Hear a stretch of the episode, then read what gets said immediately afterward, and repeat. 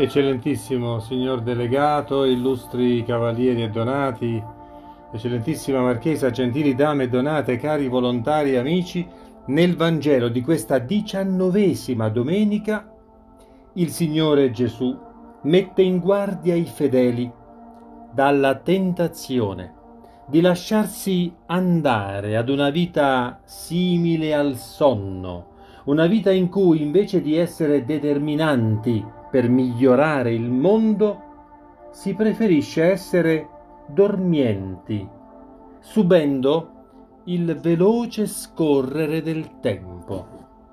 Nel Vangelo di oggi il Signore Gesù ci annuncia che a Dio Padre è piaciuto donare a noi il regno di Dio.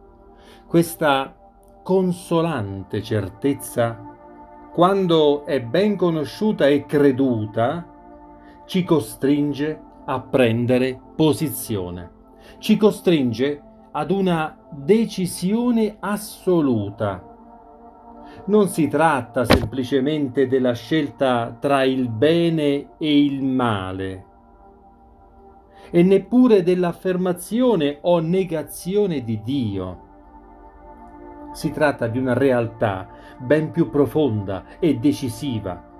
In Gesù Dio fa all'uomo la suprema e definitiva offerta della salvezza e lo spinge a prendere una decisione definitiva. Tale decisione definitiva è proprio quella di non farci addormentare dalle malie del mondo, della carne, del denaro, ma rimanere sobri per affrontare la buona battaglia della fede. Assistiamo ad un lento ma inesorabile addormentamento delle coscienze, un continuo appiattimento culturale e un livellamento del gusto e del bello al minimo comun denominatore, in modo che ognuno possa essere trasformato in un soggetto dominabile e manovrabile.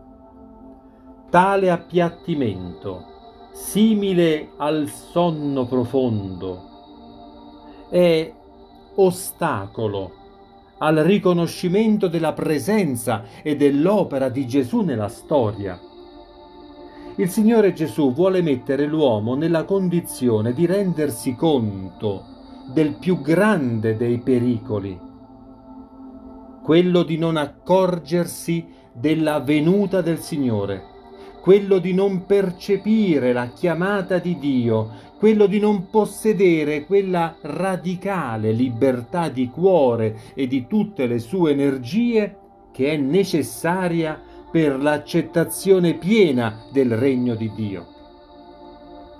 Per questo Gesù chiede a coloro che vogliono vivere per il regno di Dio di essere distaccati dai beni terreni e di dare in elemosina.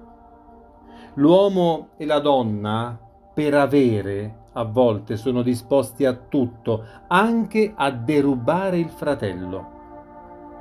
La donazione libera e gratuita è l'inversione di marcia che cambia la vita. Agli apostoli che chiedevano spiegazioni circa la parabola dello stare svegli per accogliere il padrone che torna nella notte, il Signore Gesù, anziché dare una risposta esplicita, presenta la vera conseguenza dell'essere desti fare molto del bene, poiché molto si è ricevuto. Lo stare svegli di fronte ad un mondo che conduce al sonno della coscienza e al torpore dell'egoismo equivale ad amministrare un tesoro che ci è stato elargito e questo tesoro è quello di aver capito la verità, di sapere cosa sia il bene e il giusto, di avere finalmente l'autoconsapevolezza della propria missione e dei propri limiti, limiti della propria condizione umana. Cari cavalieri, Dare in elemosina è una delle nostre tradizioni più antiche come ordine di San Giovanni Battista. Non dobbiamo mai perdere l'occasione della giusta elemosina, sapendo di essere degli amministratori di beni che ci sono stati dati in custodia per un premio superiore. Sia lodato Gesù Cristo. Amen.